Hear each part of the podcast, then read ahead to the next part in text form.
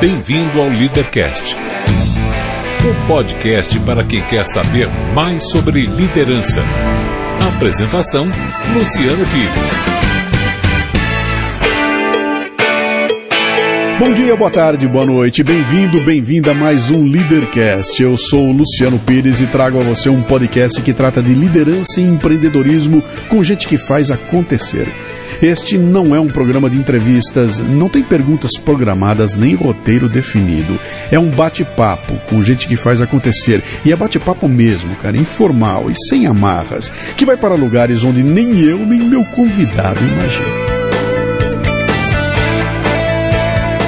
Hoje eu converso com Bárbara Stock, empreendedora serial, que está desenvolvendo um projeto de empreendedorismo para crianças.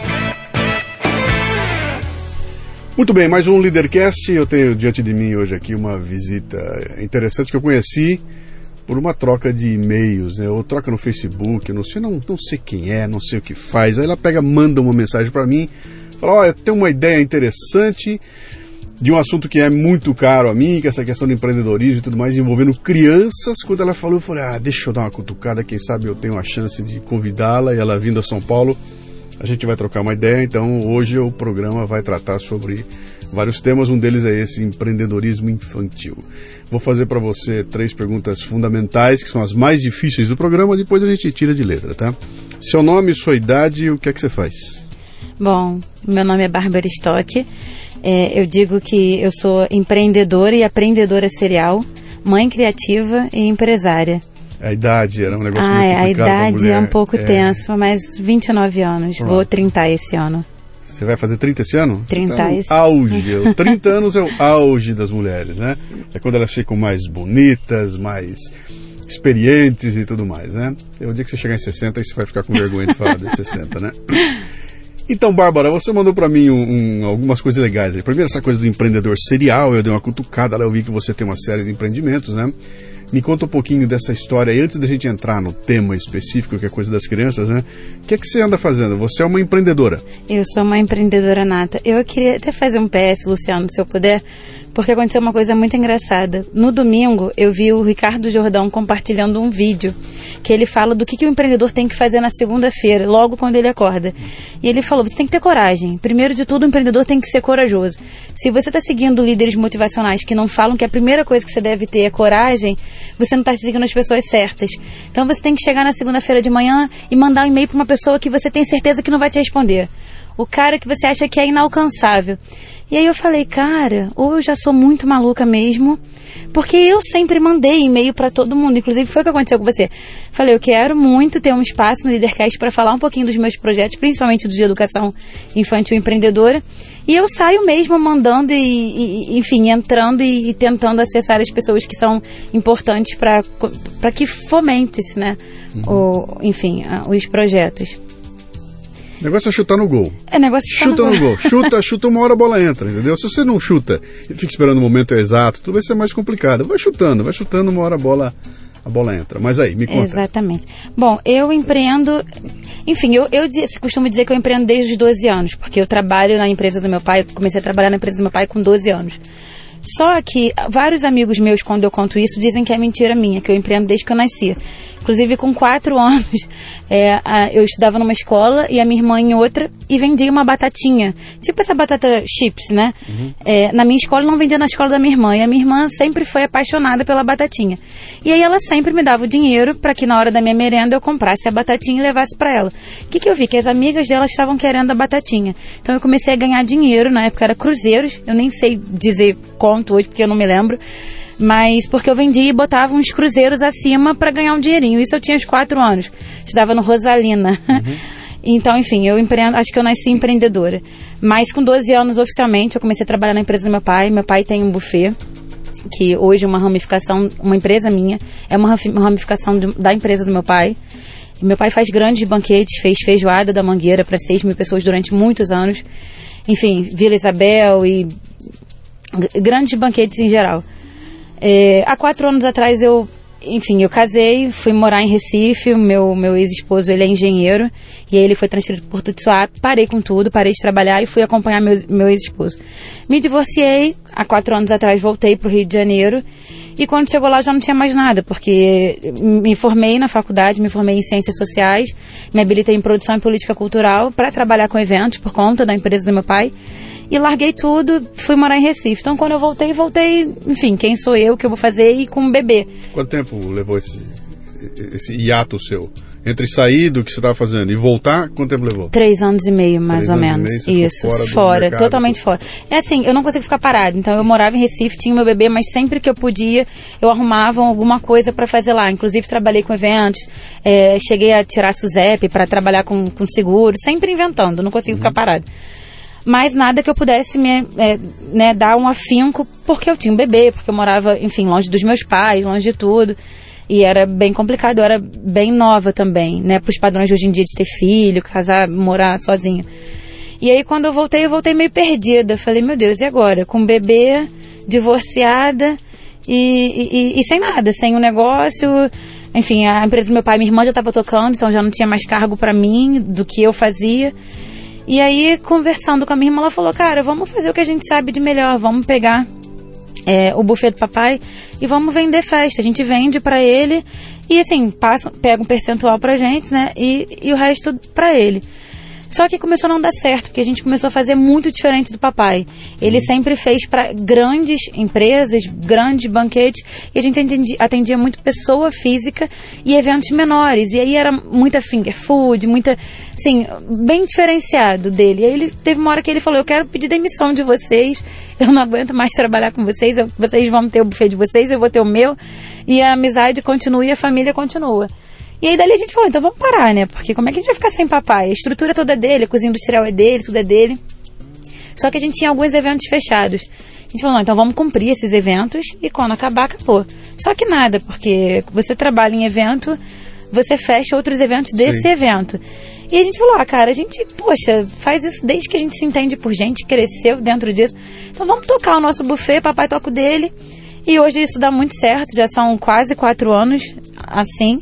E a gente ajuda o papai, e papai ajuda a gente. e, Enfim, o buffet, graças a Deus, vem crescendo. Estoque Savura é um nome bem forte no Rio de Janeiro. A gente já tem o nosso, né, nosso espaço no mercado e cada vez a gente trabalha mais para melhorar. Legal. E lá em Recife ainda, né, voltando a Recife, meu filho, ele estava numa escola montessoriana. E só que teve um, ele sempre foi viciado em chupeta e teve um dia que ele veio chupando uma chupeta que não era dele. E eu fiquei meio, sabe, mãe de primeira viagem, um pouco neurótica, você começa a achar, enfim, um monte de coisa. E aí eu comecei, ai, mas isso não tá certo. Poxa, a criança vai com uma, vem com outra. E aí uma amiga minha, que hoje é a minha sócia, Sandra, ela falou, Babi, tem uma, uma amiga minha que mora nos Estados Unidos e ela vende umas chupetas que tem o nome do bebê e a gravação é a laser. Então você pode esterilizar, pode fazer o que for que o nome não sai. Falei, ah, eu preciso dessa chupeta para o meu filho. Logo em seguida ele teve uma bactéria no, no queixinho dele e agravou. E aí eu lembro que a pediatra falou que podia subir para o cérebro. E aí eu já pensei, pronto, vou ter um filho. é, mãe de primeira viagem. Enfim, é, tem pediatras que aterrorizam mães, né? Como mães de primeira viagem, principalmente. E aí, quando eu descobri a Carla e eu descobri a chupeta, eu falei, cara, isso. Comecei a procurar aqui no Brasil, não tinha. Tinha uma empresa só, bem pequena e assim, caseira, que, de Santa Catarina. E aí eu falei, cara, isso, peraí, eu não vou só comprar pro meu filho, vou trazer isso pro Brasil, porque isso é um nicho de mercado incrível aí. Quantas mães não estão vivendo isso que eu vivi? E aí, em paralelo, eu ainda morando em Recife, eu comecei a importar essas chupetas para tentar trazer para o Brasil. Aí, vou Mas, mas pera, deixa, deixa eu entender. Você tem que importar a chupeta com nome. Chupeta gravado. com nome. É, e quando eu comecei era exatamente assim. Então a gente fazia. é, já tinha encomenda, eu ia, entrava em contato com a Carla, direto lá com a empresa, e trazia importado com nome. Só que importação aqui no Brasil é, que não era de maneira, né? Enfim. A gente trazia por navio, essas coisas, demorava muito, às vezes dois, três meses. E aí, uma coisa que estava tendo muita demanda, a gente não conseguia atender. Tipo, uma coisa que poderia estar gerando mesmo receita, eu não conseguia porque pela demora. E aí a gente começou a fazer o quê? A é, pegar uma sigla, a gente chama de Marcels, que são as letras que tem que mais saem nome de bebê, Marceus. M, A, R, né, C, E e L. E aí, dessa, de, dessa sigla, a gente começou a pegar tudo que eram os todos os nomes que eram mais comuns. Então, Mateus, que é o nome do meu filho, Sim. Bernardo, Arthur, tudo que entrava ali naquelas siglas, a gente começou a trazer bastante chupeta. Então, começamos a ficar com bastante estoque dos nomes comuns. Os nomes diferenciados continuavam demorando. Até que a gente descobriu a máquina que gravava. Enfim, aí foi crescendo. A gente começou a fazer feira de gestante bebê rodando o Brasil Vocês inteiro trouxeram a máquina no Brasil? trouxemos a máquina para o Brasil. Na verdade, a gente comprou a máquina já. A- Alguém já tinha feito a importação, então já tinha feito o trabalho sujo, né? Tá. Trabalho difícil pra gente. Quando a gente chegou a, a, a- a ter capital mesmo para investir na máquina, enfim. E aí a gente começou a rodar o Brasil fazendo feira de bebê e gestante. E aí começou a ser muito sucesso. A gente praticamente levou o chupeta com o nome pro Brasil inteiro. E foi até da onde surgiu as lições empreendedoras da noite que eu aplico no meu filho. Porque eu passava uma semana fora, em qualquer lugar do Brasil, e uma semana em casa com ele. Meu filho tinha três, é, tinha três para quatro anos, então ele sentia muita falta de mim, eu sentia muita falta dele. Ao mesmo tempo, eu não achava justo tirar ele da escola para levar ele viver como nômade, nômade comigo. Embora hoje eu me arrependa.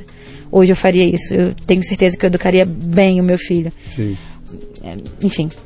Mas, é, e aí, nisso surgiu as lições empreendedoras da noite, nessas viagens minhas, porque eu entendia que era uma maneira de aproximar meu filho do meu mundo, né, do que, que era empreendedorismo e, e aumentar o elo entre eu e ele. Ali eu falava tudo pro meu filho, até os problemas que eu passava, mas é sempre, óbvio, sempre de uma maneira amena, sempre calma, nunca nervosa. E Já tinha outro marido? Já tinha um não, não tinha, sozinha, era sozinha, você eu e ele. Tá. E meus pais, né, que me ajudam Sim. muito. Mas vamos lá, vamos voltar para aquela tua, aquela tua, aquela tua aventura. Então você tinha um buffet Isso. que tocava com a sua irmã Isso. e ao mesmo tempo uma empresa de chupeta. Chupeta, com o nome. Quando você estava correndo atrás da chupeta, você não estava no buffet. Não, eu tinha minha irmã, sempre tenho sócio em tudo que eu faço. Sim. Não então entro em nada sozinha. Havia um acordo ali, então. Havia né, um que, acordo. Olha, eu vou, vou, vou cuidar dos dois lados lá, né? Sim, Você então, de repente, você estava tocando duas empresas. duas né? empresas. Quanto tempo foi isso depois que você voltou lá de Recife? De- meses, pouquinho tempo. Dois a três meses depois eu já tinha. Tava abrindo o buffet. Tava no com a buffet. Flávia. E, e aí, em É. seguida, foi a... a- É, a chupeta eu comecei a abrir, na verdade, ainda em Recife. Uhum. Só que quando me divorciei, ainda estava muito no início, a gente pesquisando, Uhum. a ideia um pouco que morreu, e aí eu voltei, foi um, um, né, um processo complicado para mim. Então eu levei também uns, um pouquinho mais tempo do que o buffet, acredito que uns seis meses, para ligar para Sandra e falar, amiga, olha só, eu tô no Rio, você tá em Recife, mas vamos tocar a nossa ideia? Sim. Vamos, e aí tocamos. E... Então aí você, de repente, você está com duas empresas. Uma delas é prestação de serviço, comida, Isso. que eu diria que se... Se- se existe uma definição para mim do, do que é inferno, é trabalhar com comida. Eu não sei se tem coisa pior do que trabalhar com comida. É bem complicado. Porque você tem um cliente que está botando dentro da boca aquilo que você faz Exatamente. e aquilo para dar rolo é, é dois segundos, né? Eu sempre. Então, um, um lado é prestação de serviço com comida e o outro lado você está vendendo um produto. Né, Exatamente. que também para criança, etc. E tal. Então você tá- tem dois empreendimentos que não tem liga um com o outro, né? São duas coisas totalmente diferentes. Totalmente Ah, diferentes. O, o processo é diferente, o jeito de fazer negócio é diferente, a relação com o cliente é tudo diferente. né? Tudo. Como é que você estava lidando com esses dois mundos? Primeiro, onde é que você aprendeu isso? É aquela menininha de 4 anos que vendia Não, foi batatinha? uma menininha de 14 anos, quando eu- meu primeiro sogro, né, meu primeiro namorado, é, ele sempre foi empresário, e ele uma vez virou pra mim e falou assim, olha, se eu, posso, se eu puder te passar alguma coisa, eu vou, é uma frase só, que você grave. E aí ele falou, nunca tenha uma bica te dando água, porque se falta água nessa bica, você passa sede sempre tenha mais de um negócio. E eu cresci desde os 14 anos com essa coisa na cabeça. Nunca tenho uma bica. E eu, como filha de pai empresário, eu já vi meu pai passar altos e baixos e muitos baixos. Aqui no Brasil, a gente, um empresário passa muitos baixos. Dizer aqui que são flores é mentira. Todo mundo sabe que não. É muito difícil empreender aqui. Seriamente é muito difícil. Sim. É, então eu acreditava que o erro do meu pai, eu sempre acreditei que o erro do meu pai era justamente esse, só ter- uma bica. E, e aí foi uma questão de oportunidade de mercado também pra mim. Assim, eu se eu pudesse escolher, eu não escolheria duas bicas tão diferentes como foi- você falou, produto e prestação de serviço. Mas como eu tive ali a oportunidade de bater na minha porta, eu sempre tive é, é, que é, é uma característica do empreendedor, quer dizer... o dom de perceber a oportunidade, Exatamente. né? Chegou, pega, né? Chegou, ela pega. né? Exatamente. Ah, esse lance que você falou da bica é interessante. A, a versão da bica que você tem, eu tenho como não bote todos os ovos num Não, cesto só, é. né? Põe em vários cestos, porque se um cesto cair, Cair. o ovo tem ovo no outro lá, né? Exatamente. Que é um lance interessante, quer dizer, tem várias fontes de, de, de- de- do income, né? O que é uma coisa numa sociedade como a brasileira é complicada, porque aqui é o seguinte, se eu tiver emprego, é um emprego, né? Eu vou ter que me desdobrar para conseguir além do meu emprego. E nós aqui estamos falando para todo tipo de gente, né? Estou conversando com você aqui, quem está ouvindo a gente tem de tudo. Tem o cara que vai montar seu próprio negócio, tem o cara que é empregado numa empresa, né? Exatamente. E, e esse desdobrar-se é um negócio complicado. Como é que faz para ser mãe e tocar dois negócios, um deles que te exige que viaje pelo país afora? Onde é que você arrumou esse tempo aí? Então, Aliás, que, que escolha é essa de você olhar e falar, tem um bebê em casa e eu tenho o meu lado profissa e aí? eu coloquei uma meta. Eu falei, eu preciso chegar em um milhão líquido é, com meus, quando eu tiver 30 anos. Que aí, eu- tudo que eu não estou dando de atenção ao meu filho hoje, eu, nesse um milhão com 30 anos, eu vou poder viajar ao mundo com ele, fazer o que for, porque eu já vou estar desfrutando de renda passiva. Então, um, um milhão guardado. um milhão guardado, um milhão Guardado, líquido, tá, guardado tá. para começar minha renda passiva, minha liberdade financeira. Que idade você tinha quando você botou essa meta? 28, 27 para 28, na verdade. Você botou dois anos Dois e anos e pouco para pouco. juntar um milhão de reais. É, Tá. coisa pouca, né? Quanto Mas é eu sou empreendedora, empreendedora. tinha- Quanto é que você já tinha quando você botou um milhão? É, se eu te disser zero reais, Então, até só para gente saber, dimensionar. Então, eu tenho que tá- ser sincera aqui Você saiu quem de tá zero, ouvindo. que é a ideia, eu vou sair de zero para um Exatamente. milhão em É. dois anos e, e pouquinho. Mas eu vou te dizer que eu consegui piorar bastante isso. Eu, eu- hoje eu preferia estar no zero, porque eu quebrei também uma empresa nesse meio tempo. Sim. Com 28 para 29 eu fiz o favor de quebrar uma empresa. Então eu digo que do zero para um milhão eu saí do menos 300 mil mais ou menos que a empresa acumulou para agora um milhão de novo. Então vamos lá, vamos voltar ali atrás. Então. Da onde vem esse número, um milhão? da minha cabeça. Eu comecei a fazer cálculos e do que, que eu, como que eu preciso, o que, que eu vou fazer, o que, que eu preciso, quanto dinheiro eu preciso ter para começar a render juros. Aí, como aí, enfim, eu não tinha muita noção de, de, de investimento. Hoje eu tenho bem mais também, mas assim, ainda falta muito. Falei, que eu preciso para viver de juros desse mínimo, do mínimo, do mínimo? Vamos botar caderneta de poupança. Que eu consiga, com esses juros, viver. E aí o que entrar, porque eu, enfim, empresária, uma vez empresária sempre, nunca, nunca tive a ideia de deixar de ser empreendedora nem empresária. Eu só queria diminuir a, a minha carga de trabalho para dar atenção ao meu filho. Hoje, Luciano, eu não faria isso. Eu, assim, eu faço de uma maneira bem diferente. Continuo trabalhando muito, hard work, papai, como diz Murilo Gun. Sim. Mas eu já hum, ah, eu tenho o tempo do Matheus. Até criei uma metodologia para isso, para administrar a empresa e meu filho. Que idade ele tem hoje? Ele vai fazer seis anos, tem cinco, vai fazer seis em maio, 15 de Sim, sim. maio. Legal. Você tá. Nós, nós estamos com. Tá rápido a coisa acontecendo, né? Porque são, É. são, são time frames pequenininhos, né? Dois anos e tudo mais, né? Mas aí você bota aquela meta e fala, muito bem, preciso buscar um milhão. E vou começar a buscar esse milhão com a minha. Com as minhas empresas, Com, com, com- negócios. com- com meus próprios negócios, né? Isso. Ah, você quebrou depois de definir essa meta no milhão? Bem depois. Eu, eu e que defini a meta. foi essa que você quebrou? Eu quebrei a Carlota. É, que a Clube Bink era a empresa que a gente tinha de chupeta com nome. Uhum. É, no determinado momento a Clube Bink começou a crescer bastante, como eu te falei. A gente tinha uma demanda muito boa, fazer feira no Brasil inteiro. E aí, Só chupeta com nome? Só chupeta você com não nome. diversificou isso nunca? Nunca. Não, diversifiquei quando eu comprei a Carlota. Mas até então era só chupeta com nome. Inclusive, quando eu fui fazer a primeira feira de bebê gestante, é, só para quem não tem ideia, uma feira de bebê gestante, o aluguel de um stand mínimo de 6 metros quadrados equivale a lojas na zona sul do Rio de Janeiro, mês inteiro de aluguel. E quando eu fui, meu pai falava pra mim, olhava pra mim e falava, você é maluca. Ele não podia me olhar, eu, sum- eu fugia do meu pai, que era, você é maluca pelo menos 20 vezes no dia. E aí a minha sócia chegou de Recife pra fazer a feira comigo e ele não satisfeito em falar que eu era maluca, ele começava a dizer pra minha sócia, ela é maluca. Você tá vindo pra cá, mas ela é maluca. E nessa primeira feira, eu tendo certeza que eu era maluca, porque de tanto que você ouve, você acredita, eu falei, pronto, eu, eu só. Se eu tirar o dinheiro do stand, eu tô satisfeita. Não preciso nem tirar a, mercadoria. Porque, enfim, eu vou testar mercado, era o meu MVP, era a minha chance de MVP. Eu, quando comecei a empreender, não tinha. é, eu fazia Canva já, tudo, mas não tinha essa coisa de planejar muito bem antes. Eu, porque eu acho que eu pegava muito do meu pai. Por isso que o, o pai é um exemplo, pai é um modelo. Isso também foi uma das coisas que me fez bolar e fazer essa metodologia de educação empreendedora infantil.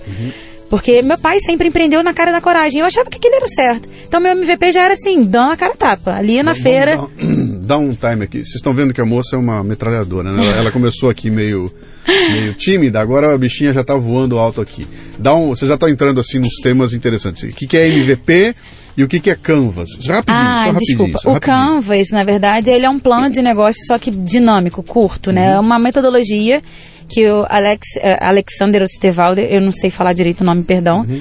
ele criou uma metodologia de fazer um plano de negócios simplificado. Plano de negócio dinâmico. A gente, eu, Bárbara, nem gosto de fazer no computador. Eu pego aquela folha de papel 40 quilos, que é aquela folha tipo cartolina, mas maior, Sim. e faço o meu canvas ali, que ali eu brinco com os meus post-its, eu tiro, eu coloco. Então é um plano de negócios que você pode mudar, não é engessado, como um plano de negócios tradicional.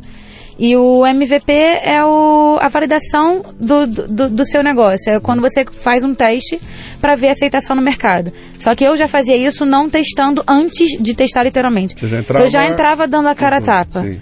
E aí, vamos na história da Carlota. O que, que era a É, Carlota? não, aí era Clube Bank ainda, que era Tá, a chupeta com chupeta. nome. E aí, nessa primeira feira, eu falei, pronto, se eu tirar o investimento do stand, eu tô no lucro. Porque aí eu, enfim, eu perco o dinheiro do que eu investi em, Sim. Produto. em produto, essas coisas, mas pelo menos eu vou testar o meu mercado. Era o meu MVP, assim, já Que é- arriscando que é um- é um dinheiro. Lance, é um lance interessante que você está colocando aí, que eu, eu, eu pratico muito isso aí também, né? De, de encarar o seguinte, olha, o dinheiro que não voltou, o lucro que eu deixei de ter, ou a- a- o dinheiro que ficou lá, eu encaro como meu investimento em alguma outra coisa. Então, É. por exemplo, olha, eu fui fazer uma palestra, não cobrei nada, foi gratuito, ainda gastei a gasolina, gastei o estacionamento, tive que comer. Cara, tomei um preju É. né? Mas eu considero esse preju como parte do investimento, Investimento. no marketing das pessoas que vão me ver, etc e tal. É um exemplo bem idiota, mas eu faço isso muito, né? Não, mas é uma boa analogia, Você né, fala, olha, mim. então legal, que o dinheiro que não voltou, o que, que é? É o dinheiro que eu coloquei no marketing Sim, para que as pessoas me conheçam. Então foi conhecer- esse custo de eu, co- de, eu- de eu- de eu adquirir essa, essa experiência e tudo mais, né? Tem gente que não faz isso, né? Que não, não encara isso como custo, Não, não, como perda, né? prejuízo. Perdi, não é preju, cara. Alguma coisa Não, você aprendeu ali. mas aí é, já é uma primeira característica de que a pessoa não tem perfil empreendedor, que ela ainda Sim. precisa trabalhar. Eu acredito que todo mundo possa ter o perfil empreendedor. Hum. Quem quiser pode ter. Ah, mas eu não tenho. É só desenvolver. Mas uma pessoa que já pensa assim é uma pessoa que tem que ser mais desenvolvida ainda. Quer dizer, o empreendedor é um cara que lida muito bem com a perda. É um, Que ele não considera perda. Que ele não fala, considera perda, exatamente, é perder, mas legal. investimento. Perder faz parte do processo. é um risco né? calculado. O empreendedor é o cara que ele vive de risco. As pessoas falam, ah, mas empreender é muito arriscado. É, gente, viver é muito arriscado. Uhum. Sério, a gente sai, às vezes até em casa já é arriscado. Imaginem, é, é, é arriscado. Só que o empreendedor, acho que a diferença entre um empreendedor bem sucedido e um mal sucedido é saber calcular os riscos. Sim. Coisas que eu aprendi é, levando muito tombo. Sim. O que eu quero minimizar para o máximo de crianças, e inclusive para o meu filho. Uhum. Sim, com os meus tombos, eu não quero que ele, que ele tombe também. Claro. Mas eu aprendi, enfim. Vamos quebrar a Carlota? É, vamos quebrar Vamos a Carlota. E aí, na primeira feira, ainda Clube Bink, eu, eu não perdi dinheiro.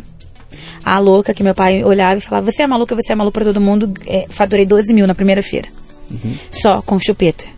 Nem a administração da feira acreditou que eu fiz 12 mil só com chupeta. E aí eu falei, não, cara, isso aqui é o mercado, não tem nada, só tinha gente no Brasil fazendo feira, só tinha uma empresa que vendia essa chupeta aqui no Brasil, que ficava lá no sul. Falei, isso é um grande mercado. E aí comecei a explorar feira, feira, feira, feira. Quando a Clube começou a crescer, a gente teve a oportunidade de conhecer a Carlota Bolota, que é uma empresa aqui de São Paulo, Carlota Bolota Joias, que na verdade chegou a ser o maior portal de joias infantil, infantis do Brasil.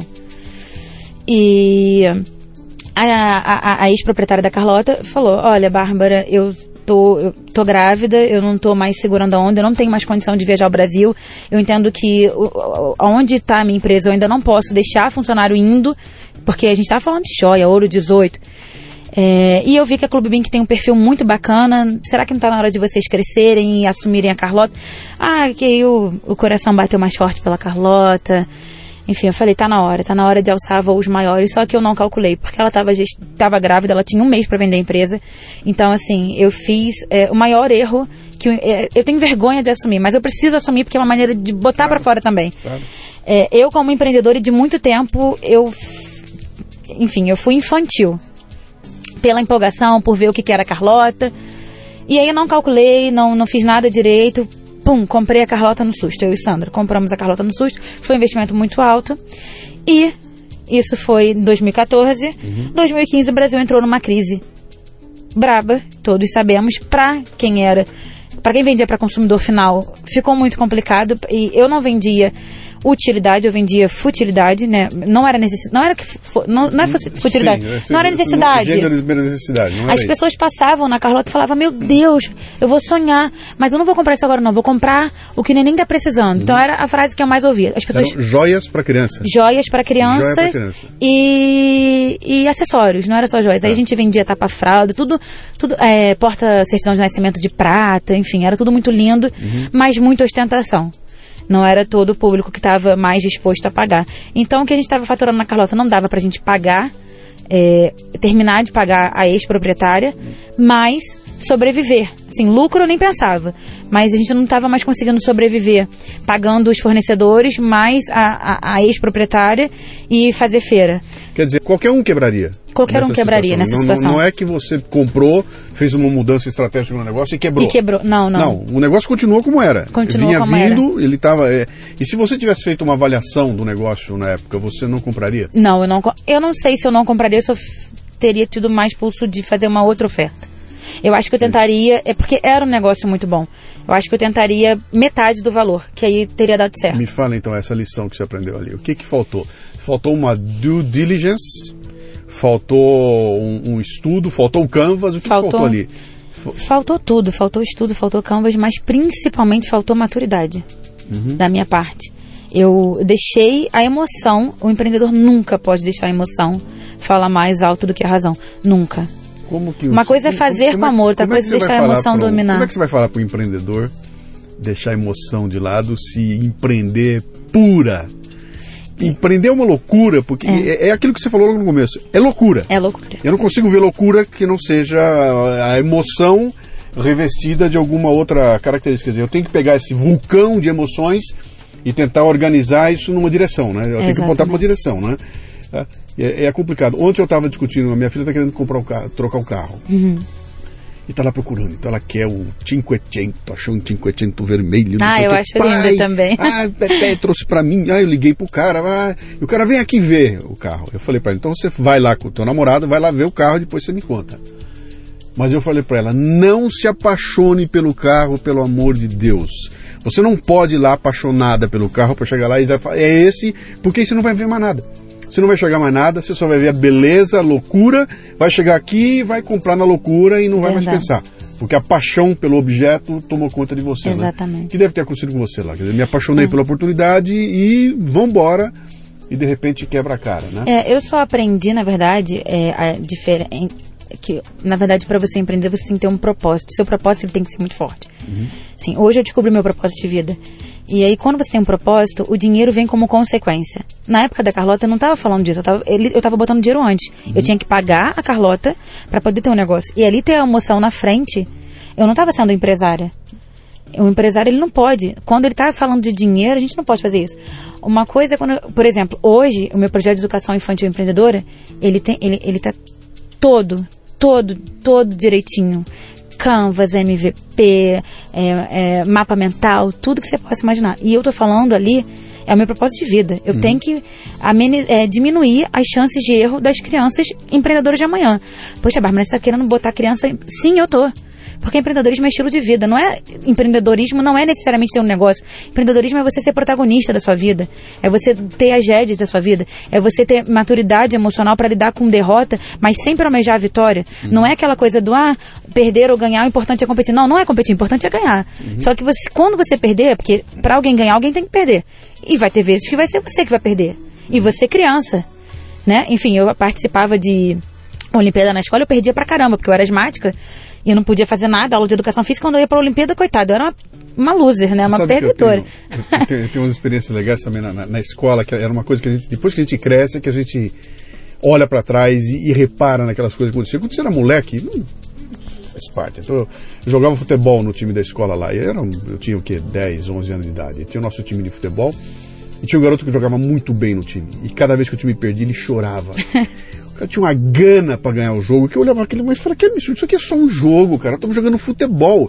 E o cara entrava em campo com a um desespero pra ganhar, que- e ele chorava. Terminava o jogo, ele não ganhava, ele chorava.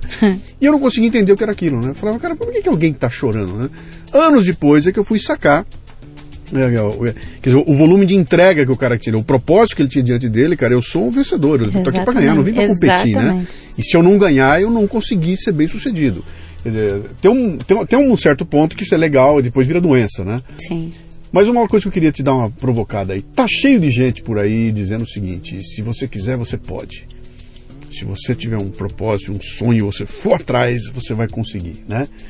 E a maioria dos exemplos que a gente vê em todo lugar, você liga o rádio, liga a televisão, pega a revista, compra as revistas de empreendedorismo, vai nos eventos, tá cheio de nego fudidão. o, o, os, os bons, né? É. O cara que começou uma startup do nada e hoje é bilionário, o outro que não sei o quê, só tem exemplo de gente boa, né? É. E aí o Mané tá sentado na plateia, olha aquilo e fala, meu, se eles dão certo eu vou dar também, o cara entra e quebra a cara. Porque não é porque você quer, você pode. Isso é papo furado, né? O querer é poder, é relativo. Querer é importante, você tem uma, tem uma força, ela te empurra, ela te orienta, te motiva, mas não quer dizer que você pode. Né?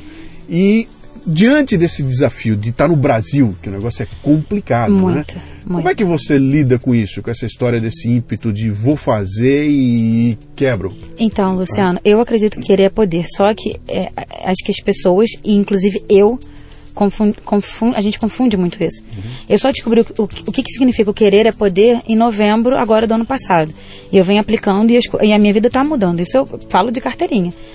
É, o querer poder não é, ah, eu quero ser milionário. Ah, eu posso. Aí eu vou abro qualquer negócio, sem fazer um plano, sem fazer planejamento aqui no Brasil. A pessoa não calcula tributo, não, não, não procura um advogado, não procura um contador. Uhum. E depois vem botar a culpa nos empreendedores de palco, que agora está tendo, né? Enfim. Sim, empreendedores de palco. Tá, tá eu bom. não sou uma empreendedora de palco, mas eu defendo muito, porque eu acho que se empreendedorismo está na boca da galera hoje, empreendedorismo muda o mundo sim. Se ele está na boca, é por conta dos empreendedores, empreendedores de palco. Mas, cara, tem o Sebrae em cada esquina. Só dá um time aqui. Empreendedor de palco é um, é um, é um, Saíram uns textos agora que o pessoal dizendo o seguinte: tem uma série de pessoas que estão subindo no palco é. e falando isso que eu falei para você. Mas não fazem. Aqui, Viva, vai dar certo, é. você pode, largue tudo, faça acontecer, vai dar certo. Veja as frases do fulano, ciclano, beltrano. Quando termina aquilo, você tá com o fogo aceso Sim. e que maravilha. E dos mil que estão no palco, 10 dão certo, 990 quebram. Exatamente. E ninguém fala dos 990 que quebram, só pega os 10 que deram certo. No próximo evento mostra os 10 e aí mais mil vão entrar no rolo e está se discutindo muito, muito, até que ponto isso é bom ou isso é ruim, né? Exatamente. Inclusive eu vi agora uma, uma matéria interessante de Portugal, os portugueses discutindo demais esse assunto uh, sobre o empreendedorismo em Portugal. E os caras falando o que está acontecendo com o empreendedorismo aqui é que ele virou necessidade. Ele não é uma coisa do empreendedor. O cara não tem emprego, não tem o que fazer, ele vai fazer um vai, negócio. Pega a rescisão que ele ficou desempregado e vai abrir qualquer Vai coisa. ter que se virar. E é. esse cara não é um empreendedor não. positivo que vai fazer o país crescer. Esse é um cara que está lá porque não teve alternativa. Então, Exatamente. Então, ele não tem junto com ele a mecânica, ele não tem a, a aquele o ímpeto do crescimento. A, a primeira chance que ele tiver, ele vai largar aqui e vai arrumar o um emprego dele Sim. de volta, né? Então, é, é, o, nesse momento que nós estamos passando no Brasil aqui, pô, taxa de desemprego lá em cima, cheio de gente sem ter o que fazer. É muito fácil sair todo mundo empreendendo e de repente você ter um, um tsunami de empresa quebrando e, e para lá e para cá. Então, é, como é que você lida com isso? Você que agora está se tornando uma pregadora do empreendedorismo para não incorrer nesse, nesse, nessa coisa do sucesso fácil, da motivação pela motivação? Então, é, eu tenho muitos amigos que me procuram pedindo uma espécie de mentoria. Não vou falar mentoria porque eu não sou mentora. Uhum. Então seria até rebaixar os mentores. Mas assim, pedir conselho, né? Uma, básica, uma pequena consultoria. E a primeira coisa que eu falo é, cara, não tem dinheiro, vai no Sebrae. Vai no Sebrae, você tem que ter, para começar qualquer negócio, um contador, sabe? Imposto, tributação aqui no Brasil quebra empresas legal, quebra mesmo. As pessoas não têm ideia do que é tributação no Brasil. As pessoas não têm ideia, de, sabe, você pegar uma conta de luz da sua empresa lá no meu buffet, vamos botar no meu buffet. Você pegar uma conta de luz, tá lá, mil reais, impostos, mil reais. Uhum. E a conta vira dois mil. E assim, é, as pessoas começam sem ter essa base. Então, tem que ter sim um advogado, tem que ter sim um contador, mas quando você quer motivar alguém, você não vai falar, é, você não vai chegar no palco e vai falar, gente, vamos lá. Cara, isso tá para todo mundo. Uhum. Sim, se você se informar, você não pode. Você vai ser médico, você estuda quantos anos? Seis anos? Faz residência, você vai ser advogado, a mesma coisa. Você quer ser um empreendedor e, e, e, e não estudar nada? Uhum. Você tá de brincadeira. E depois botar a culpa nos outros, é, para mim é fácil, uhum. entendeu? Eu não posso colocar a culpa de eu ter quebrado na antiga proprietária. Ela não me enganou. A culpa é minha que não tive maturidade. Então a mesma coisa eu digo para esses empreendedores por necessidade que quebram. Vai se informar antes. Ah, tá desesperador? Tá desempregado? Tá desesperador. A situação tá desesperadora aqui no Brasil. Uhum. Eu, eu procuro nem me atentar tanto, não focar nisso. Assim, eu olho porque a gente tem que estar tá antenado, mas se a gente focar, a gente se desespera também. Até os, o maior dos otimistas se desespera. Então, mas a questão do, do, da, do mindset, né? Do, do, que você querer, você pode, eu acredito nisso. Uhum. Só que não é um querer, eu quero um milhão como foi o meu primeiro querer, eu quero um milhão com 30 anos. A analogia que eu faço é o seguinte: o, o para mim, querer é poder, é um, o poder é, é, é, um carro e o querer é a gasolina. Entendeu? Quando eu falo que querer é poder, o que significa? Se eu quero, eu tenho gasolina para pôr no carro. Agora, não quer dizer que eu sei dirigir, não quer dizer que eu estou indo para o caminho certo, não Exatamente. quer dizer que eu tô, não vou trombar em alguém, não quer dizer que eu vou me arrebentar, não quer dizer que a gasolina não vai acabar ali na esquina. Então, ter o carro com gasolina é o primeiro passo para você sair andando. Agora, Exatamente. depois você tem que planejar o caminho, tem estrada, né? É, Exatamente. Tal, né? E as pessoas botam, bom, já que eu tenho a gasolina e tenho o carro, lá vou eu. E muito, eu vejo muita gente procurando nesses eventos ou nesses mentores, empreendedores motivacionais, eu não falo que são de palco porque eu acho pejorativo, não, mas é, a solução, eles não são a solução, eles são acender a sua pólvora. Um spark, né? Eles são a, a fagulha, né? A fagulha, exatamente. Sim. Eles não têm que ser a solução. Eu acho que a frustração vem daí, de você buscar a solução onde não é a solução, uhum. onde é, onde deveria ser o seu start, o seu pô, dá, dá para dar certo. Uhum. Agora, eu acho que o primeiro ponto para você ser empreendedor e você ser bem sucedido, isso eu descobri em novembro, foi quando eu resolvi profissionalizar a questão do meu projeto de educação infantil empreendedora, que eu descobri que esse era o meu propósito de vida. Você precisa solucionar os problemas de alguém de uma, uma comunidade, de um, que sejam de cinco pessoas, seja um subnicho do nicho do nicho.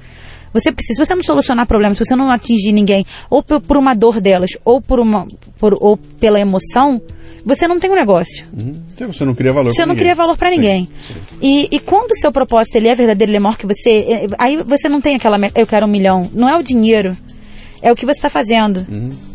É, as coisas começam a mudar. Porque quando você tem esse propósito, você fala, cara, eu, a minha, eu nasci para disseminar o empreendedorismo desde a infância, porque eu não quero que meu filho quebre como eu quebrei. Uhum. Porque eu peguei o exemplo do meu pai, os exemplos errados dele, e, e fui uma replicadora do meu pai, enquanto eu poderia ter olhado com visão crítica e já mudado dali. Uhum. Eu não fiz isso. Eu fui seguindo os passos do meu pai. O que, que eu quero? Diminuir os riscos do meu filho. Ah, Bárbara, mas você está falando de criança. Não, eu não tô falando de criança, eu tô falando. Sim, eu tô falando de criança, desculpa. Mas eu, eu sempre, eu não levo, eu não trago ele pro meu mundo, eu vou pro mundo dele. Uhum. Quando eu falo para ele, quando eu ensino que, que é combinatividade, é um neologismo que o Murilo Gun é, é, criou, né? Que é, na verdade, você pegar duas coisas e transformar em, em algo novo. Eu faço isso fazendo analogia aos heróis, que ele é apaixonado pela Marvel, pela.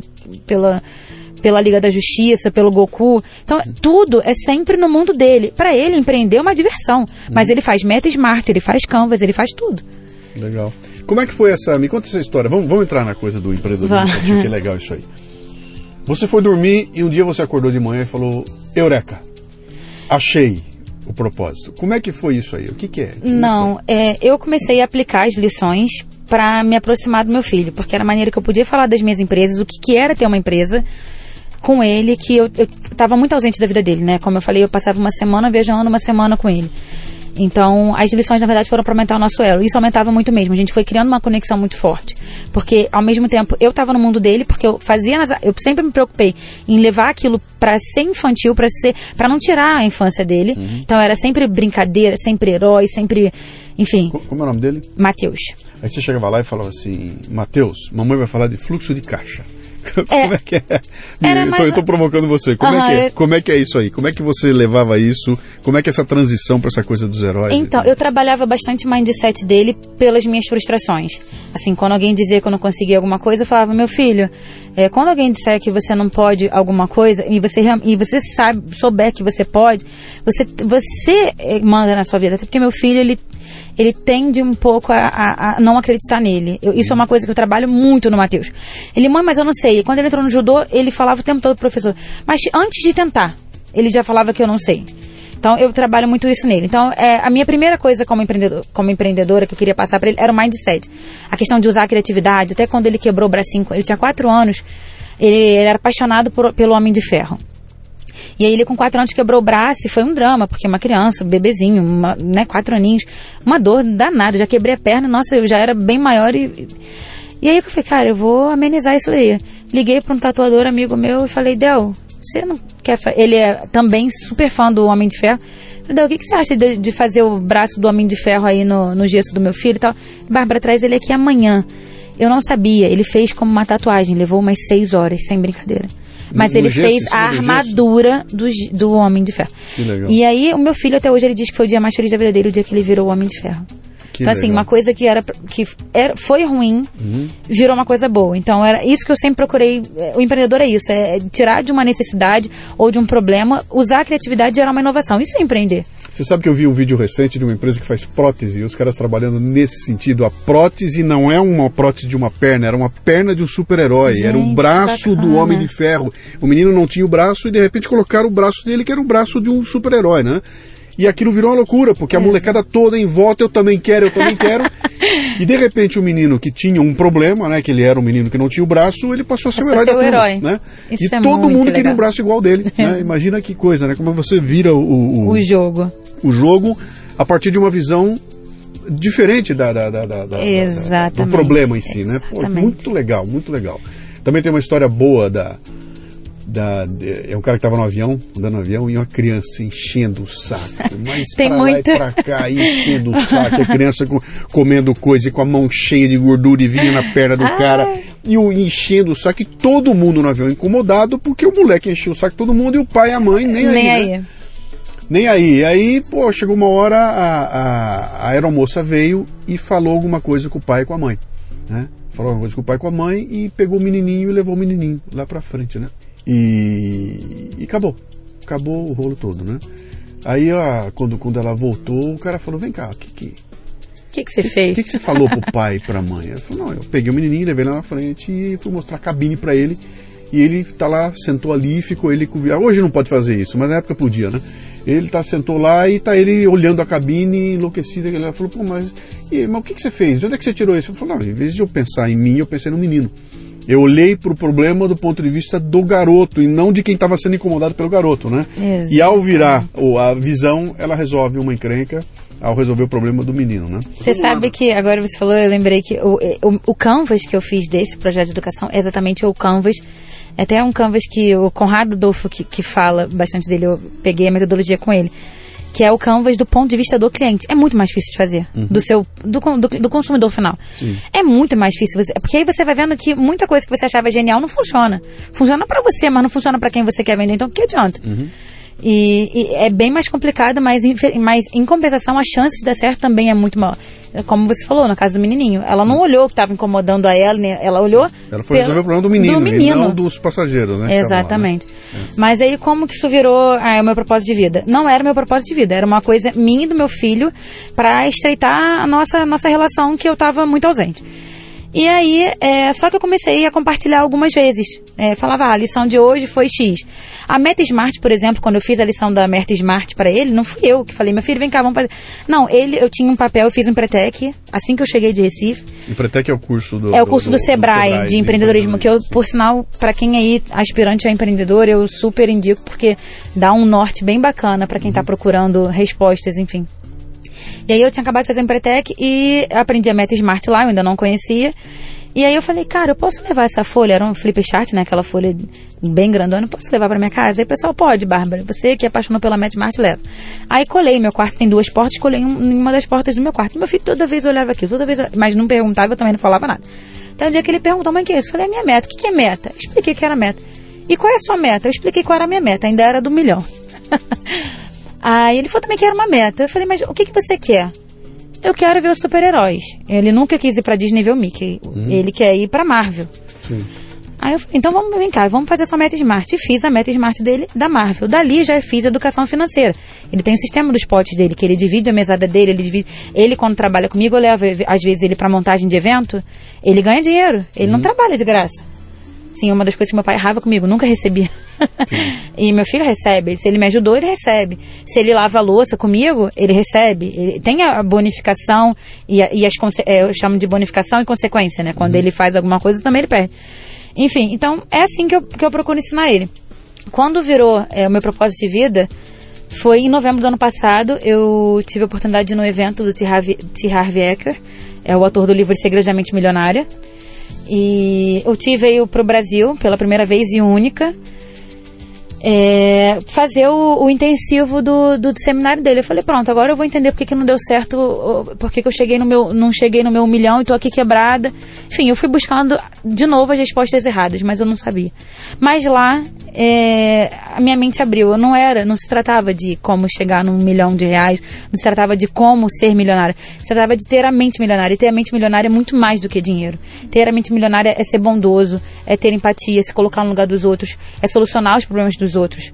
É, e com isso você gera valor. E o gerando valor você gera dinheiro. Uhum. Então, assim, é toda uma mudança. Para mim, foi toda uma mudança de mindset. E para muitos empreendedores também. Porque eu conheço muitos, inclusive empreendedores bem-sucedidos, que têm a mesma visão que eu, que só visam. Só, que, que, eu tinha. De visar o lucro. Uhum. Né? Fazer muito bem feito, óbvio, o serviço, sempre fiz. Mas eu pensava no dinheiro.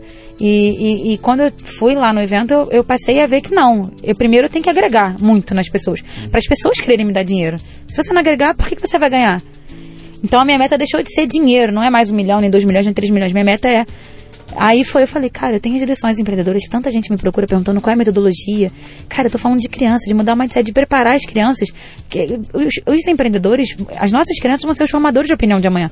Os nossos políticos de amanhã. Uhum. Os nossos médicos de amanhã. Se eles tiverem um mindset de empatia, um mindset do estilo de vida empreendedor mesmo, né, uma mente milionária, a gente está resolvendo um problema do país. Sim. Olha onde a gente está, olha a lama que a gente está. A gente tem que começar a mudar agora na base. Se não mudar na base, não vai ter melhoria amanhã. Uhum. Então eu falei, meu propósito de vida é esse, cara, é mudar a base. E primeiramente vai ser mudar a base junto com os pais, porque se também os pais não mudarem o mindset, não adianta nada lidar com criança. Sim. Porque os pais são os maiores podadores de criança do mundo. A gente acha que não, mas Napoleão. a gente é o que mais, exatamente, a gente é o que mais poda aos nossos filhos. Napoleão Bonaparte dizia o seguinte: se você quiser educar uma criança, comece 25 anos antes dela nascer. com os pais, Comece exatamente. 25 anos antes dela nascer. É isso aí, é, é verdade. Mas e aí? Aí você bolou um, um, um, um você bolou uma aí escola, um projeto. você bolou o quê? O que, que, o que, que é isso? É, não, então, não é uma escola. É, na verdade, o projeto é um curso, a priori, à distância mesmo, uhum. de eu peguei tudo que deu certo, que eu apliquei no meu filho, porque muitas coisas deram errado, eu assumo confesso, enfim, meu filho foi a minha cobaia e eu desenvolvi uma, uma metodologia a partir daquilo. Então, não existia nada. Eu desenvolvi. Então, coisas, coisas deram muito certo, coisas deram errado. Eu peguei tudo que deu certo, lapidei, melhorei e criei uma metodologia. Da metodologia eu falei, pronto, não dá para ir para as crianças. Porque o problema está nos pais, assim, eles não têm um mindset como é que eu vou falar para os filhos? É impossível, não vai dar certo. A criança vai chegar em casa empolgada e o pai vai falar: que mané meta smart, que mané educação financeira, que mané potinho, a gente não tem dinheiro nem para pagar a conta de luz, você vai dividir seu dinheiro em potinho? Que sistema de potinho o quê? Então Sim. eu tenho que trabalhar os pais. E qual a melhor maneira de trabalhar os pais? Eles sendo o exemplo, mas junto com os filhos. Eu não falei, eu não falo que eu a, a, estreitei a relação, o elo entre mim e meu filho com as lições. Então a minha ideia é essa. É, não vai ser só para pai e nem vai ser só para filho. Vai ser um curso de educação à distância para os dois. Uhum. E nesse curso, inclusive, tem, é, enfim, tem o Canvas que eu desenvolvi, que é o Canvas infantil, tem a Meta Smart que eu desenvolvi, que é a Meta Smart infantil, tem tudo, ele tá tudo dentro do curso. Uhum para a meta maior, que é quando a gente tiver. É óbvio que eu não estou falando de atingir o Brasil inteiro, é impossível. Não estou falando de pegar todo mundo, estou falando de nicho. Né? Não é todo mundo que vai aceitar. Mas enfim, se eu conseguir pegar 100 pessoas a princípio, dessas 100, é, se eu transformar a vida dessas 100 pessoas, elas vão evangelizar mais 100, que vão evangelizar mais 100, e aí a gente vai começar a fazer um barulho. A minha ideia é essa, uhum. é ter um ano de barulho, de mudança de mindset. E eu tô preparada, porque eu sei que eu vou ouvir crítica, eu sei que vai ter gente, já tem gente que vai, você não tira a infância do seu filho? Não, meu filho é uma criança, eu, na verdade, eu sou criança junto com meu filho. Então, não, não tira. Você vai formar coxinhas, você é uma meritocrata nojenta, é. você é uma capitalista selvagem, selvagem. só fascista. É, eu vou ouvir, eu já ouvi eu, isso. Já eu, deve estar ouvindo, né? Já, já, ouvi, muito, mas né? eu não me incomodo. Uhum. Enfim, eu ajudo muito as pessoas, Luciano, muito mesmo. Eu tenho meu dia lá, que é o dia só de, de prestar consultoria aos meus amigos de graça, a quem me pede. Então, assim, a minha consciência é muito tranquila. Uhum. Eu sei que eu faço muito mais do que eu recebo. Então, Você me chama de coxinha à vontade. Me fala, me fala um pouquinho dessa, dessa. Como é o nome desse projeto? É, o projeto ainda não tem nome. Eu chamo de Educação Infantil Empreendedora, porque agora ele está no meu nome, Bárbara Stock Empreendedora. Tem alguma coisa assim em algum lugar? Você viu isso nos Estados Unidos, em algum lugar? Tem alguém trabalhando isso? Nunca vi. Inclusive procurei em Portugal, nos Estados Unidos e é, tem alguns projetos de educação de empreendedorismo para criança, mas nada perto do que eu tô da minha metodologia. Nada, nada, nada, nada. Nenhum, nada que use ferramentas como eu vou usar, ferramentas que o empreendedor usa. Uhum. Um mapa mental, uma meta smart. Não, Luciano. O que, que teu filho fala disso? Ele, é, ele ama, ele pede. No, nesse sábado que passou, eu montei um evento. Eu falei: Você não quer ficar brincando com o Gui, que é o primo dele, que ele é apaixonado? Não, eu quero trabalhar, eu quero ser empreendedor, mãe. É. Quero montar com você. Você já viu ele brincando com outras crianças e como é que. Se ele brinca diferente, se a conversa dele é diferente. Porque eu estou ah. imaginando o seguinte, uma criança com a cabeça feita dessa forma, dentro de um grupo de outras crianças que não tem a cabeça feita dessa forma. Né? É, a professora dele foi até bem bacana, porque a professora nova, né? As aulas começaram agora. A, a Bianca, ela me chamou para conversar. E ela falou: Bárbara, o Matheus é uma criança muito diferenciada. O Matheus, ele fala com uma maturidade quase de um adulto, uhum. mas com a infantilidade de uma criança. Ele brinca de massinha, ele brinca de tudo, mas a visão dele é uma visão de adulto. Ele é muito maduro. Uhum. Ele não se frustra com as coisas. Ele... E assim, eu não perguntei nada a ela, ela nem sabe do meu projeto ainda. E, e ela virou isso. Então, e, e, eu sinto muito isso no meu filho. Meu filho faz indagações de um adulto, todo mundo comenta. Uhum. Sim, se você tiver um dia uma oportunidade de conversar com ele ou qualquer pessoa que esteja nos ouvindo, você vai ver que ele faz indagações de adulto. Então, eu acho que eu estou dando maturidade a ele. Ele é um pouco evangelizador, porque ele fala de empreendedorismo na escola. Ele não usa a palavra empreendedorismo, mas ele fala. É, uma vez ele falou: mãe, eu tô precisando ganhar dinheiro porque eu quero comprar meus. Ele é apaixonado por bonecos raríssimos. O sonho dele é conhecer o Fabrício Marvel que é um youtuber de que fala da Marvel, dos bonecos raríssimos, super articulados, blá blá blá. Enfim, uma criança de 5 anos que é apaixonada e quer ser colecionadora de bonecos raríssimos. Uhum. Já não é muito comum. E aí ele fala, mãe, tô precisando de dinheiro porque eu quero meus bonecos e tal. E você tá dura, né, mãe? Eu falo, é, filho, mamãe não dá pra comprar bonecos raríssimos articulados para você. Então vamos vender. Mãe, o que, que, você sabe fazer que eu possa vender? Eu falei, a ah, mamãe sabe fazer uns doces. Que eu vi que tem umas crianças empreendedoras que trabalham ali na Tijuca, que elas vendem para ir pra Disney. E aí eu lembrei, falei, ah, filho, mamãe sabe fazer brigadeiro. Se quiser, a gente. Ele, mãe, mas só brigadeiro não dá o que eu quero. Tem que ter mais coisa. Então, olha a noção Sim. de uma criança de 5 anos. Não, só brigadeiro eu não vou conseguir comprar. Mas o que a gente pode botar para. Então você já vê que já está se formando um perfil uhum. empreendedor mesmo nele interessante. É.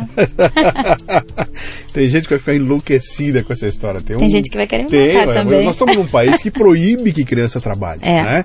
E, ele, e ele coloca o seguinte: quando você fala o seguinte, olha, eu tenho um filho de 12 anos de idade que vai me ajudar no meu negócio. Esse, o, o, Estado brasileiro coloca essa criança no mesmo nível de uma criança que está numa carvoaria Passa, no interior é. do Brasil, sendo explorada e que vai morrer com 18 anos de idade. Exatamente. Então eles não conseguem enxergar algo que meu avô tinha como um valor, né? Ter os meus filhos com 10, 11, 12 anos comigo na padaria era parte do processo de manter a, a, integração da família, de mostrar o que é o valor do trabalho e tudo mais. Essa coisa se perdeu, porque houve alguém que chegou aqui e falou não pode, então é proibido. Uh, você não pode nem botar na tua empresa. Eu, eu fazia um, um, um, alguns projetos interessantes há um tempo atrás com uma empresa que tinha um, um, esquema lá de pegar a garotada da região, que eram crianças é, uma vez eu chamei de carente, ele, não, não somos carentes, não, nós somos é outra história, né? Então, mas eram crianças que não tinham, e eles traziam para a empresa, e ali a molecada ia aprender a fazer uma série de coisas ali dentro, uma... mas aquilo era um medo desgraçado de aquilo ser caracterizado como trabalho, porque se fosse trabalho o projeto infantil. não ia andar, e eu chamava de tá e a molecada felicíssima, porque eu, é. eu conversando com os meninos, cara, em vez de eu estar na rua aí, encostado num canto, eu tô aqui dentro gerando valor e a molecada orgulhosa de estar tá fazendo isso, né? Exatamente. E o Brasil destruiu isso, quer dizer, hoje em dia Mas a gente é, tem é um, proibido, né? Um país que prega a ignorância. Não é uhum. interessante para o nosso, nosso governo. Enfim, não vou entrar em méritos de governo, porque, mas assim, não é interessante que a gente crie isso. Eu posso dizer que se eu tenho noção de vida hoje, é porque eu comecei a trabalhar com 12 anos com meu pai. Porque com 17 eu já ia para a diretoria da Petrobras fazer reunião com a diretoria, não, eu não tinha 18 entendeu? Com, eu já lidava com advogado, porque pequena empresa, né, microempresa, meu pai era uma ME, você, você, o dono faz tudo, então ele lida com o computador diretamente, ele lida com o advogado lida diretamente, lida com o funcionário diretamente, então eu sempre tive a visão de ser funcionária, porque meu pai me colocava como funcionária, mas com a visão de dona, Então, se eu consigo me colocar no lugar das pessoas, se eu consigo. Muito porque eu trabalhei com meu pai desde os 12 anos. E eu vou, não tem governo que vai me pedir de fazer isso com meu filho. Você sabe que é uma coisa interessante? Todo mundo que eu conversei aqui, todo mundo que eu converso no Leadercast, e eu já falei com pessoas de 84 anos até 28, acho que o mais. A mais nova tinha 28 anos de idade e o mais velho 84 anos, né?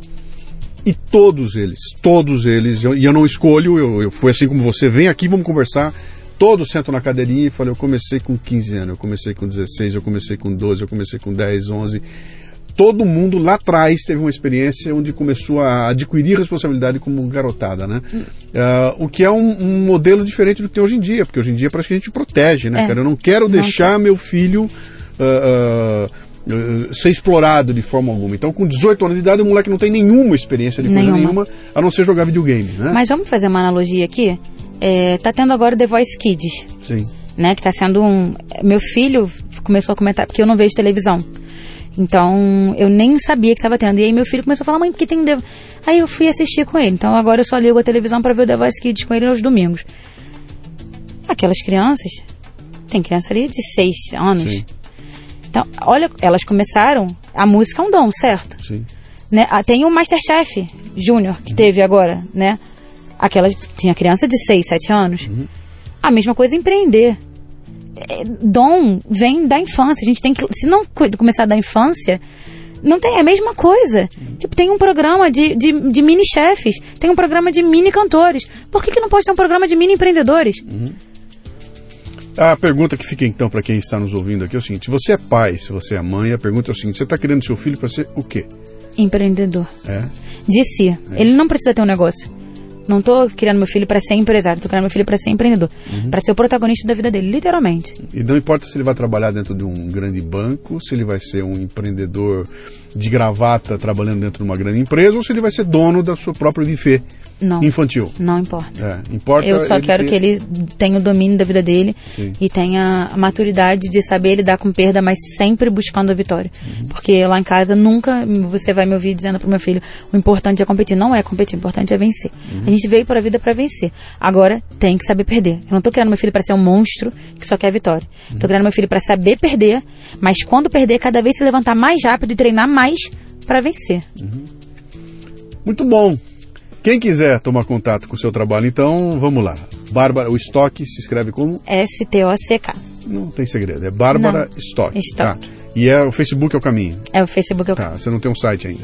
Não, ainda não. Tem tá o Facebook e o canal do YouTube que a gente vai lançar agora também. Legal, Bárbara. Eu quero conhecer, quero saber o que, que vai rolar e depois eu queria que você me desse algumas dicas aí para dar uma fazer um barulho aí, né? Porque acho que essa, isso que você está pregando é realmente aquilo que, que me é muito caro, né? Eu, eu, eu diria para você que é o seguinte, está muito além da questão do empreendedorismo, né? Quando você fala dessa coisa de que eu quero formar meu filho para que ele tenha as rédeas da vida dele nas mãos dele, isso é muito mais do que empreendedorismo, né? Isso é um jeito diferente de você olhar a vida e que vai se aplicar em uma série de outras coisas, mas tem a ver com a sociedade onde ele vive, tem a ver com com o futuro que ele vai construir, não importa se com o que é que ele vai trabalhar, não importa qual é, o, qual é a relação que ele vai ter com a, os subordinados ou com a chefia dele, se é que ele vai ter isso algum dia.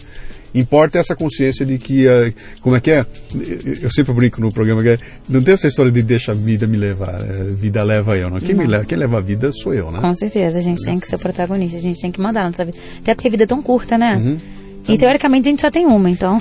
Olha, tem um menino e uma menina de 24 anos de idade ouvindo a gente aqui, tá no busão agora, indo pro trabalho, tá meio invocada, porque o trabalho é um saco, etc e tal, e vai estar tá ouvindo a gente aqui. Deixa um recado para ele ou para ela. Cara, primeira coisa, o que, que você tá fazendo de errado? Vamos olhar o que, que tá de errado na sua vida. A gente só consegue resolver quando a gente sabe o que, que tá errado. Por que, que você não gosta do seu trabalho? O que, que tá ruim, tá no ônibus? O que, que tá errado lá? Vamos colocar no papel os erros? Quando a gente consegue assumir o que a gente, aonde a gente está errando, quando a gente consegue enxergar com clareza, que muita gente não, não tem a clareza de onde está errando. Então, quando você colocar no papel tudo que está errado, bota tudo, extravasa. Escreve tudo tá errado. Tá, tá, meu cabelo tá errado. Escreve, tá errado. Se tá te fazendo mal, tá errado. Escreve tudo no papel, dali já é um ponto principal para você começar a mudar. E vai mudando de um em um. Não dá pra. Se tem 50 coisas ruins, não dá pra você querer mudar 50 coisas de uma vez só. Você vai se atropelar, não vai mudar nada. Então, o que eu posso mudar aqui? É mais fácil agora. Ah, meu cabelo? Então, peraí, o que eu preciso? Ah, preciso de uma cabeleireira. Ah, preciso de dinheiro. Então, corre atrás disso. Aí o segundo, o que, que tá ruim? É ônibus. Eu não quero, não aguento mais ônibus. Eu quero. é, mas também não quero carro porque eu não quero a hora do rush. Então, o que, que a gente pode fazer para começar a fugir dessa hora do rush? É sempre procurar. é, a- o problema você tem.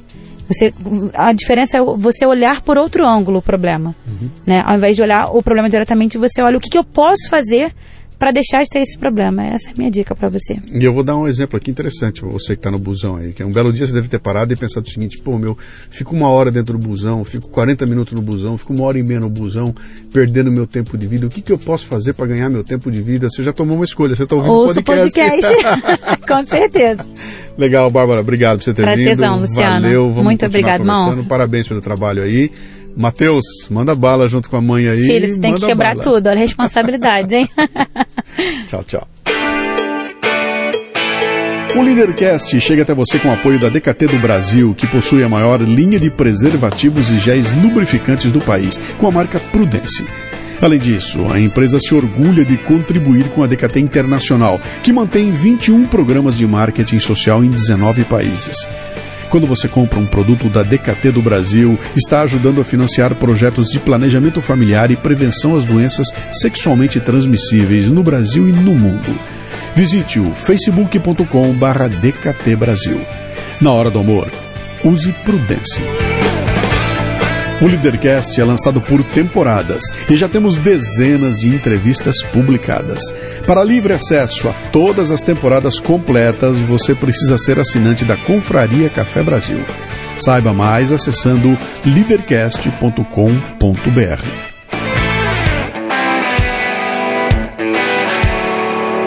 Você ouviu o Leadercast com Luciano Pires. Mais uma isca intelectual do Café Brasil. Acompanhe os programas pelo portal cafebrasil.com.br.